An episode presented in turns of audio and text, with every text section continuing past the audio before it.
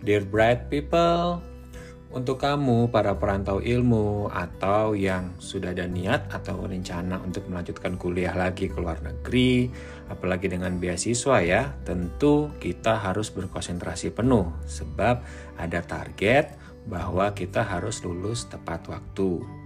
Tapi terkadang distraksi demi distraksi itu datang dan salah satunya itu seperti homesickness atau kangen rumah.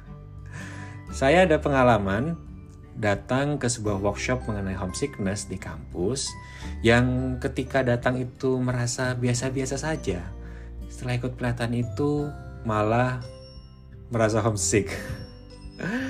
Mau dengar pengalaman saya? Yuk bersama saya Dimas P. Muharam di Perantau Ilmu. Assalamualaikum warahmatullahi wabarakatuh. Hello bright people, salam sehat, bahagia dan juga sukses selalu untuk kita semua. Masih dari kota Adelaide, South Australia, menemani saya studi S2 Master of Education di University of Adelaide. Ya, ngomong soal distraksi ya. Distraksi ini sebetulnya kan banyak ya, teman-teman apalagi untuk yang sedang studi di luar negeri dan dia tidak membawa keluarga buat yang sudah berkeluarga atau mungkin masih single tapi ya pasti namanya di rumah juga punya keluarga ya entah orang tua atau saudara atau mungkin pacar ya LDR dengan pacar. Nah distraksi distraksinya itu pasti banyak ya kan? Distraksinya itu pasti banyak dan salah satunya adalah homesickness kangen rumah.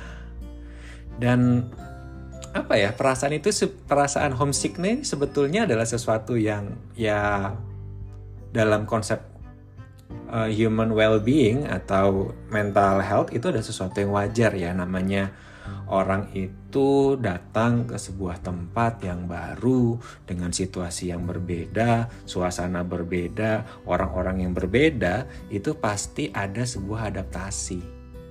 Dan adaptasi itu kadang-kadang tidak smooth banyak yang smooth atau lancar tetapi banyak juga yang tidak smooth gitu ya.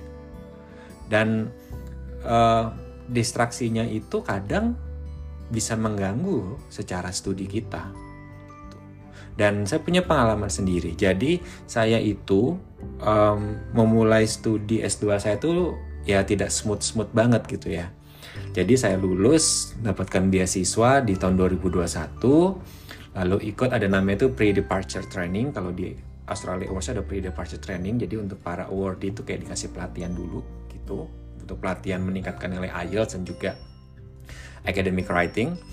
Nah, tapi yang harusnya kita ditargetkan bisa berangkat bulan Juni, yaitu di semester 2 tahun 2021, tapi belum bisa berangkat karena bordernya masih close. Sampai pada akhirnya ada informasi dadakan, di bulan Desember itu uh, Australian government akan membuka bordernya. Nah langsunglah pihak Australia Awards Indonesia itu langsung mengadakan briefing, langsung mobilisasi, langsung mempersiapkan bagaimana agar kemungkinannya student-student yang lama nyangkut ini, baik yang angkatan saya atau ada juga juga loh angkatan sebelumnya, angkatan tahun 2000 bahkan ada dari uh, tahun 2019 karena yang dia harusnya berangkat di awal tahun 2020 tapi pas mau berangkat tuh pas banget border close. Jadi itu lebih parah sih dan akhirnya dipersiapkan uh, sesegera mungkin yang idealnya itu butuh kayak waktu selama tiga bulan atau empat bulan untuk persiapan itu. Tapi waktu itu dikebut yang baru dimulai Desember itu kita target bisa berangkat di Februari. Dan khususnya buat saya karena saya ada disabilitas itu biasanya buat student with disability itu diberangkatkan agak lebih cepat dibanding sama student yang lain. Karena ya diasumsikan bahwa kita butuh lebih banyak waktu buat adaptasi, buat orientasi dan lain-lain ya. Seperti itu. Jadi uh, apalagi buat saya yang kondisinya ada seorang PNS yang um, tidak lebih fleksibel dibanding dengan award yang lain itu yang dari private sector.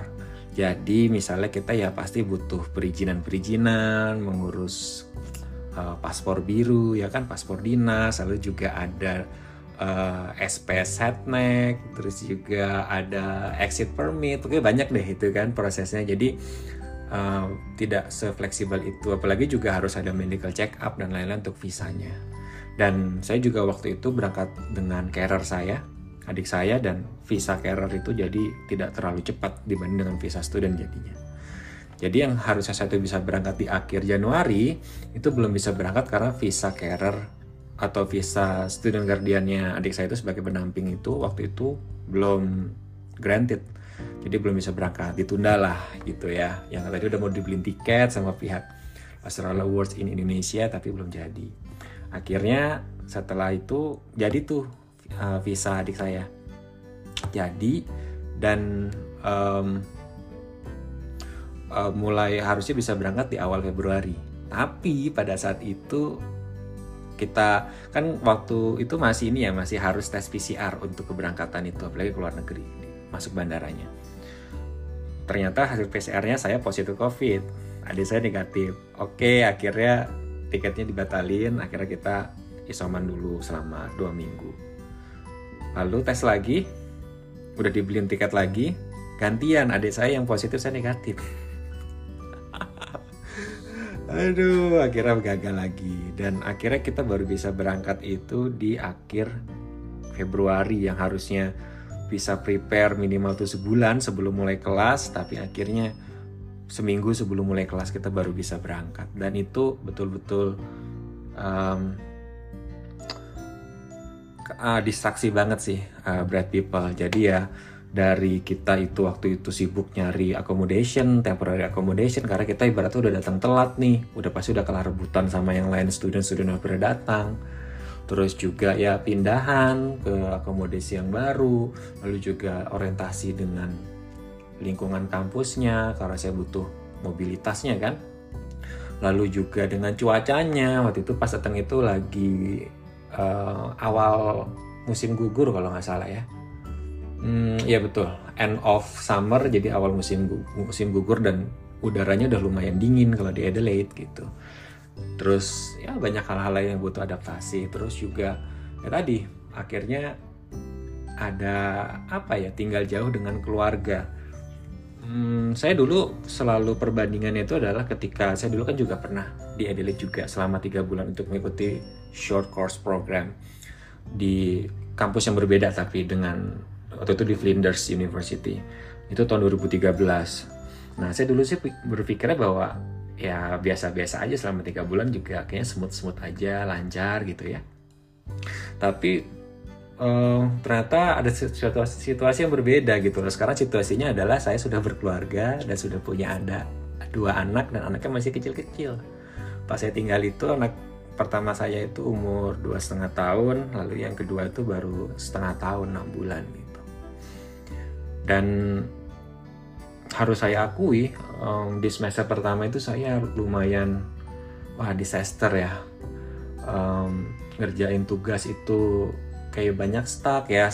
Kayaknya sih di, di luar juga pasti ada faktor beradaptasi dengan uh, akademik yang di dunia akademik yang baru. Karena terakhir saya tuh lulus S1 tahun 2012 jadi udah hampir 10 tahun saya nggak bersinggungan dengan dunia akademik dan akhirnya masuk ke dunia akademik lagi apalagi di western akademik ya. Yang berbeda juga pastinya. Dan uh, banyak penyesuaian saya tugas banyak keteteran gitu kan. Dan wah betul-betul disaster deh semester 1 dan alhamdulillah dapat banyak bantuan dan bisa ya survive lah semester 1 itu. Dan tapi setelah saya itu sama teman-teman di semester kayaknya kapan itu ya? Lupa. Kayaknya akhir-akhir semester 1 ya. Itu ikut ada workshop mengenai homesickness. Dan kita di sana belajar tentang homesick homesickness. Yang tadinya itu merasa kayaknya baik-baik aja deh ya. Meskipun uh, out, apa resultnya itu ya tadi.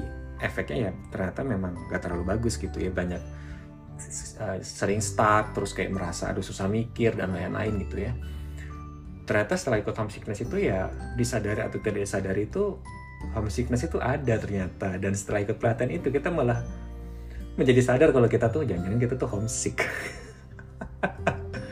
jangan-jangan ternyata homesick, ternyata kangen rumah, kangen keluarga, dan bukan hanya kangen itu ya, dengan situasi yang berbeda, dengan orang-orang yang berbeda, dan akhirnya membuat performance kita tuh jadi tidak optimal gitu loh. Dan itu yang satu hal yang perlu kita ini ya anticipate gitu. Masalah distraksi dengan uh, dengan homesick, homesickness itu loh. Dan ternyata dengan hanya telepon sering telepon gitu ya. Apalagi ya namanya keluarga itu ya ketika ditinggal itu awal-awal juga pasti ya ada ya ada friksi-friksi lah pasti lah yang namanya ditinggal. Um, biasanya bersama lalu jauh gitu kan pasti ada friksi-friksi sedikit lah namanya dinamika dalam rumah tangga tuh biasa seperti itu tapi ya tadi dengan hanya telepon dengan hanya ngobrol itu sebetulnya ya tetap tidak tidak menggantikan namanya sebagai manusia itu kita biasa nyentuh anak, biasa ngendong anak, biasa nyiumin anak gitu kan. Itu dan juga ya pastinya ada dengan istri juga lah. itu gak usah, disebut itu ada satu paket lah ya. Kalau ngomongin anak tuh pasti ada satu paket juga sama istri lah. uh, ya ya ternyata tetap beda lah ya, tetap beda, tetap beda dan itu menjadi sebuah distraksi dalam studi kita. Dan caranya apa gitu ya? Caranya apa? Ya salah satunya dengan tadi ya selain kita coba cari temen juga di sini. Mungkin kita ikut acara dengan komunitas di sini juga. Dan salah satunya dengan ini dengan sharing dengan speak up. Um, saya waktu itu juga beberapa kali bikin video di YouTube juga lalu juga sharing di via podcast juga gitu. Dan itu seperti stress release buat saya. Jadi kalau anak sekarang itu bilang ya apa healing ya. Nah healingnya buat saya itu dengan ini dengan sharing dengan ngomong. Itu ya meskipun tidak mengurangi beban akademik ya tapi minimal akan ada apa ya akan ada sebuah beban di dada itu yang terangkat sedikit lah apalagi kalau misalnya dapat apresiasi dapat komentar atau feedback dari para pendengar wah itu sangat berarti sekali gitu ya.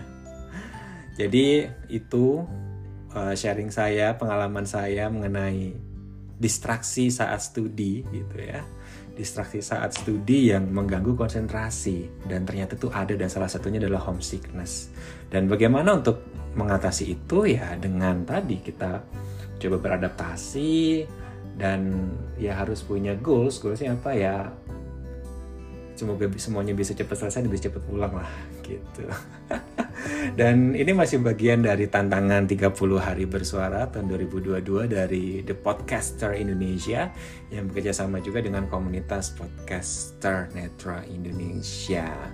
Dan terima kasih buat kami sudah mendengarkan. Jangan lupa untuk mendapatkan update terbaru dari podcast Perantau Ilmu ini dapat di subscribe atau follow Perantau Ilmu cara aja ketik Perantau Ilmu di Spotify, Apple Podcast, Google Podcast atau platform-platform podcast lain kesayangan kamu.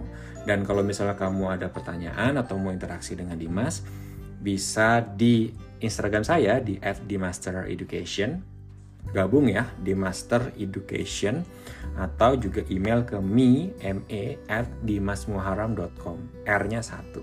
Me at dimasmuharam.com oke okay, Dimas is signing out. Thank you and see ya